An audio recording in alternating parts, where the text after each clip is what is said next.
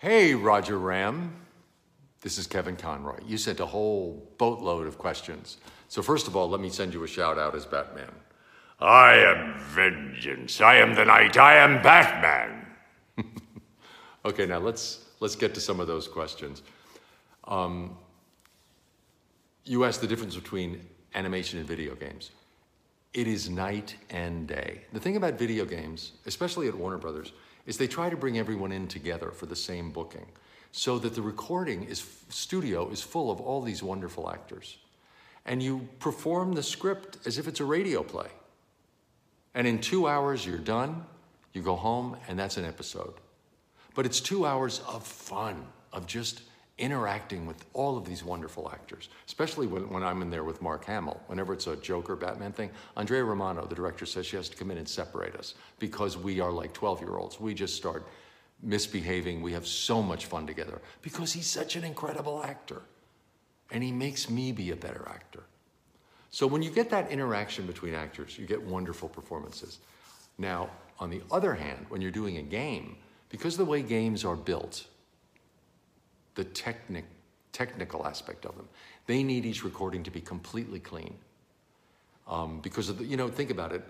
However, the player goes down a different rabbit hole, uh, it leads to a whole different series of consequences. So each each voice track is completely separate. So you're alone in a booth for four hours at a time, doing line after line after line after line after line. And then they want it with a little irony, and then they want it with a little humor, and then they want it more angry, and keep the anger, give us a little more sarcasm. I'm not kidding. It gets absolutely mind bending because you're all alone. You don't get those other actors feeding you energy.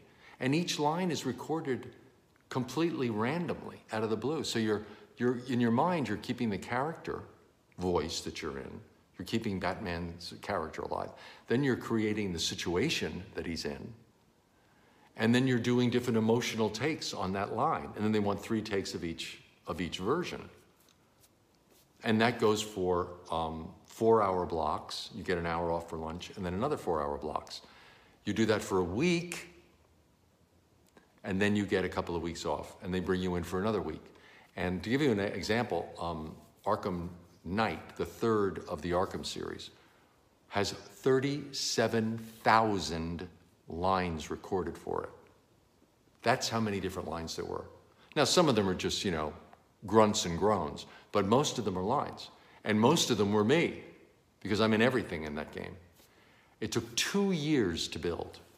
So, to keep all that energy up and to keep the character alive and to keep the performance alive is so hard. And it's not why you become an actor. So, it's no fun doing the games.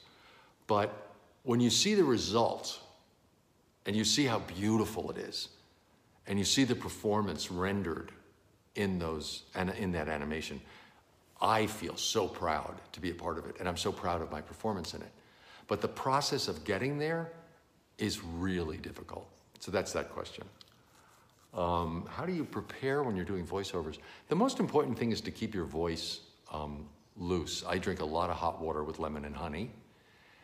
And also, not to get stuck in line readings. That's a big thing that a lot of actors do. They get stuck in a line reading and they can't get out of it. And I found a good way to avoid that is if it's an angry line, rehearse it once laughing. And if it's a laughing line, rehearse it once angry. Just to shake you out of what you're doing. You know what I mean? So you don't get stuck in a voice pattern because I see it happen all the time. People get stuck in voice patterns, and then during the recording session, the director asks you to do something else, and you can't do it because you just can't hear how stuck you are. So I often rehearse the opposite.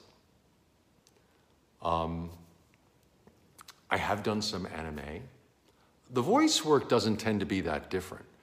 Um, now, do, I don't collect comic books, but what I do collect are animation cels. I started collecting them years ago, and now I've got about I've got about five dozen. I've got about 60 or 70 animation cels from all different. I started with Batman, and then I branched out to other superheroes like Superman and Wonder Woman, and then I started going back to like the Flintstones and um, the Jetsons and um, Carrotblanca, you know, Looney Tunes stuff, the old Hanna-Barbera stuff. I started really collecting some wonderful cels.